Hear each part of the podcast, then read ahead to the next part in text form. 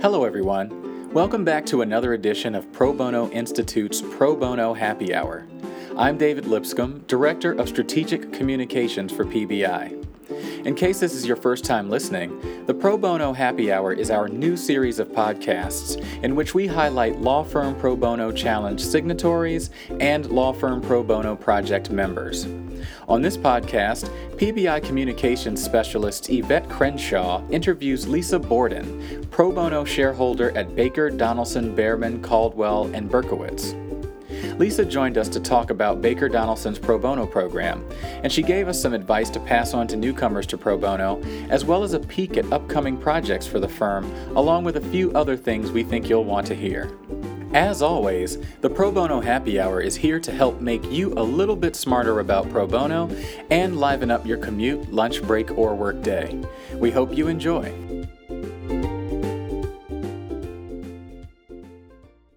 Hey Lisa, thanks for joining us today. Let's jump right in. Tell us a little bit about yourself and the pro bono program at your firm.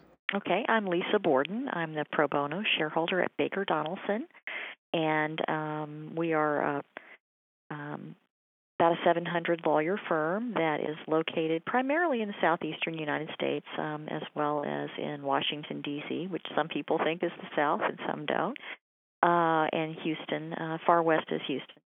Um, so we have about 19 offices, and um, I oversee pro bono in all of those offices.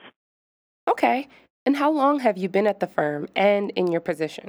I have been with the firm um, or or its Birmingham predecessor, where I'm resident in our Birmingham, Alabama office uh, for about 25 years.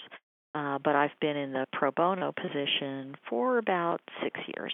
And what's the pro bono governance structure? Is there a committee? How's the program managed? Sure.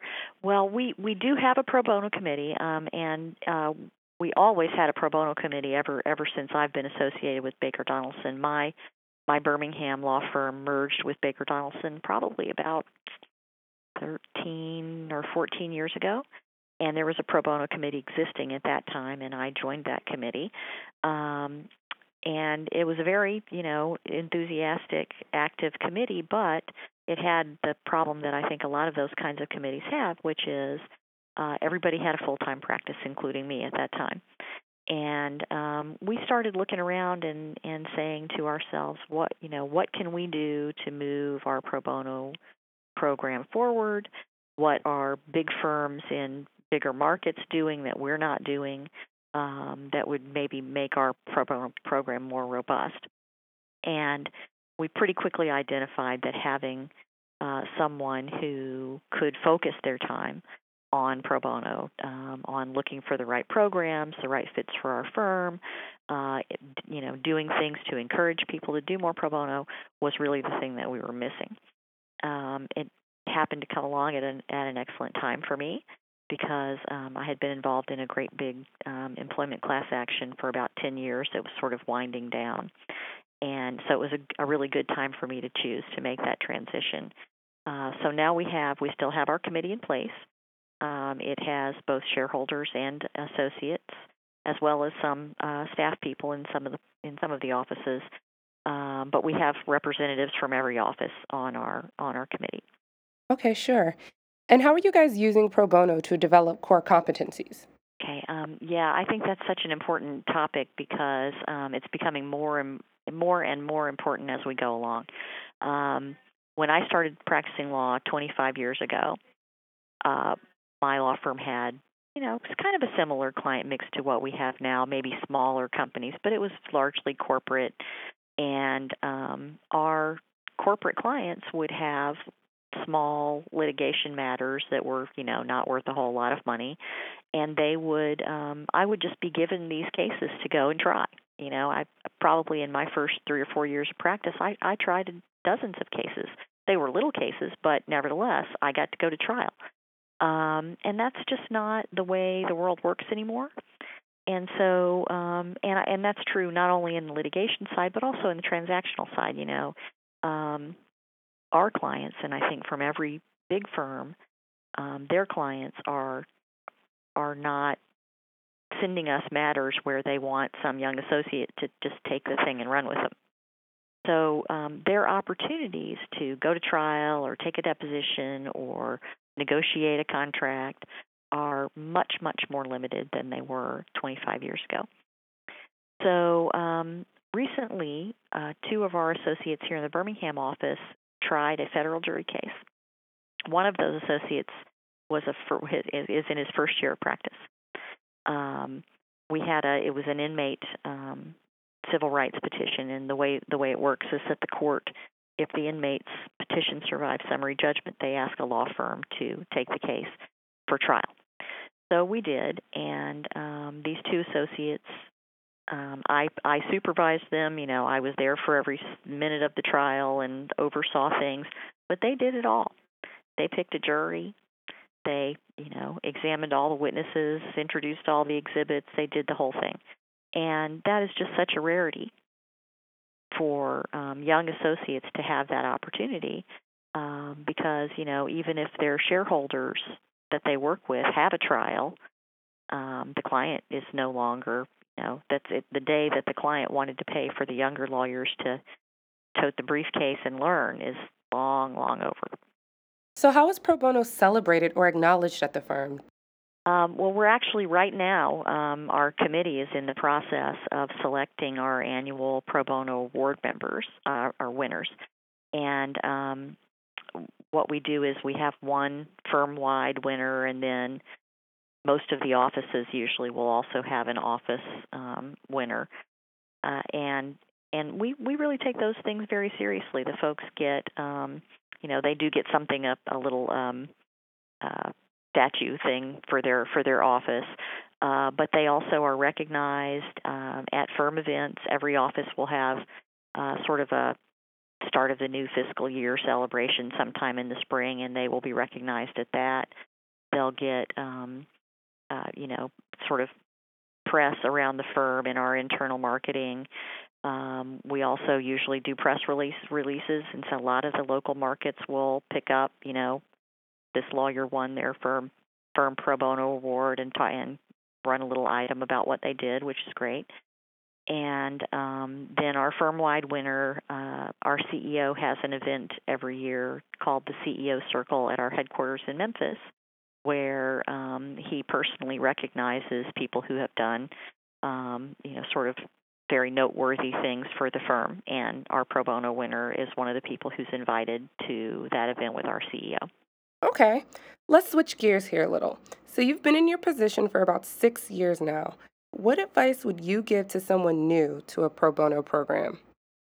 Um, I gosh, you know, that that's kind of a hard question because it's so much it's so much about firm culture and maybe maybe that is the advice, you know, that um it it really is about um knowing your firm culture, knowing where the um, the soft spots are, knowing where the rough spots are, knowing you know how to approach different um, constituencies within your firm, and um, you know er- every firm is always going to have the spectrum from people who are just incredibly enthusiastic about pro bono down to people who you know are going to be curmudgeons till the end of time. And for me, um, I think part of it is to to not not feel that I have to win over every curmudgeon because probably if I tried to do that, I would just make them mad. Um, but to know how to um, how to respect the curmudgeons and you know just just let them know that um, you know, I, I I understand your position and that's fine and we're still friends and I'm not doing anything I'm not going to do anything that is going to have a negative impact on you. Sure, and that makes sense. Now let's switch gears here a little bit. Partnerships are becoming increasingly popular. Are you guys partnering with any legal departments or law firms or public interest organizations? Um, we've done a little bit, and particularly with a couple of our clients in the Nashville area whose um, you know, in-house lawyers have wanted to have reached out to us and said, you know, we would like to get involved in some pro bono, and can you help us do that? Um, unlike a lot of the larger firms that are located in bigger markets, we don't have um, a lot of our clients are not headquartered where we are. Their legal departments are not where we are, so we don't have you know quite the same. I think um, as as many opportunities or as many broad opportunities to do that as a lot of bigger firms because the legal office, if there is a legal office where we are, it may be very small. Mm-hmm. Um, but so, for example, in Nashville, um, we've had a couple of different clients reach out to us about they had a you know an office that had maybe two lawyers or um, in in one case a lawyer and several paralegals uh, um, that were interested in doing some pro bono work, and we've been able to involve them in some things that we already had going on. Um, particularly, we run some um, homeless shelter legal clinics that recur every month in Nashville, and we've we've just incorporated the folks who wanted to get involved in something in working with us at the at the homeless clinic. Okay. So, what's on the horizon for your program? Is there anything you're looking forward to over the next year or so? Anything that you're currently working on? Anything like that? We started um, a couple of years ago. We started here in Alabama um, working on what I refer to as the debtor's prison problem, and um, and you know that's that's something that has gotten very recently a lot of um, public attention because of the DOJ report about the Ferguson, Missouri Municipal Court. But that is a problem that's extremely widespread, particularly across the southeast. and it's something that we started working on in Alabama on on something of a small scale in the sense that we've just filed some lawsuits against some municipalities. Um, but we're we're now building a much broader based um, approach to that across our footprint. Um, so I think we'll have um, not only some some additional um, lawsuits that we are are planning to file um, in in different jurisdictions, but also some other kinds of um, advocacy efforts. So efforts directed at legislation uh, to try, you know, to try to help our state legislatures understand that, um, you know, that they have a role in preventing our municipal courts from um, being run off the backs of poor people.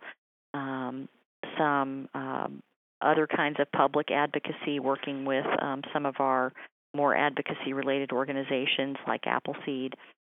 Um, and also uh, working with some of our um, courts to educate um, our courts about the about the problem and you know how they can correct the problem before it gets out of hand, um, and also um, our Supreme Courts to try to get our Supreme Courts to issue the right kind of guidance to lower courts about what they can and can't do when they're dealing with indigent people. So that's definitely one thing. Um, I'd say the other thing is that we, you know, we we have been very involved. Um, again, mostly on a local level, um, with issues of on the criminalization of homelessness, which is kind of related to that debtor's prison problem.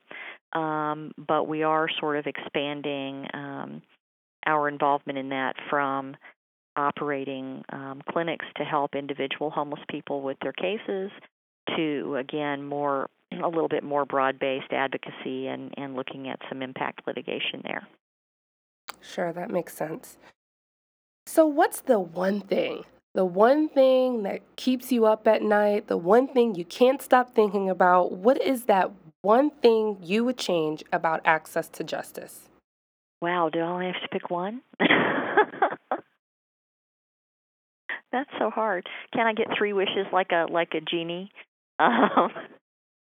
Um, um, uh, well, so I think one one of them would be um, funding. You know, there's and that that goes from the civil side of you know um, funding for legal service organizations, whether that's LSC funding or IOLTA funding, um, which has you know taken a big hit in the last decade or so. Um, but uh, and onto the other side of funding for um, for indigent defense in, in, in the criminal context. And I think you know, especially down here in the southeast where we are, um, state legislatures are always doing everything they can to take money away from indigent people, especially people who are charged with crimes, and to just push that down as far as they can. So I definitely change the funding um, situation, and I think that would that would um, resolve a lot of problems. Um, let's see. Um, I would uh, definitely focus on criminalization of homelessness because I think that that's becoming a more and more widespread problem. Uh, and it's one that's difficult to fix because it's hard for it to be done other than on a local level. You know, so many um, municipalities are passing these criminalization laws, and so it's a situation where you keep having to go to you know, each little jurisdiction try to resolve the problem on a on a one by one basis, and I, I'd love to have a wand that would just wipe all of that away. Um, and then I would certainly um, abolish the death penalty, and I think that would resolve a lot of access to justice problems too.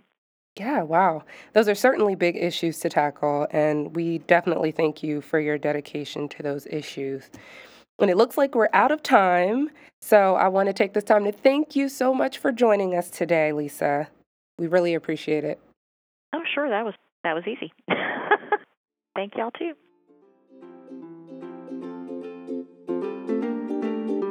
Once again, that was Lisa Borden of Baker, Donelson, Bearman, Caldwell, and Berkowitz. Thanks again to Lisa for sharing her time and knowledge. To listen to more podcasts in this series or learn about additional pro bono resources, visit www.probonoinst.org slash podcasts. If you're interested in having your firm featured on the Pro Bono Happy Hour, please email us at probono at probonoinst.org. Thanks for joining us, and we'll talk to you again soon on the Pro Bono Happy Hour.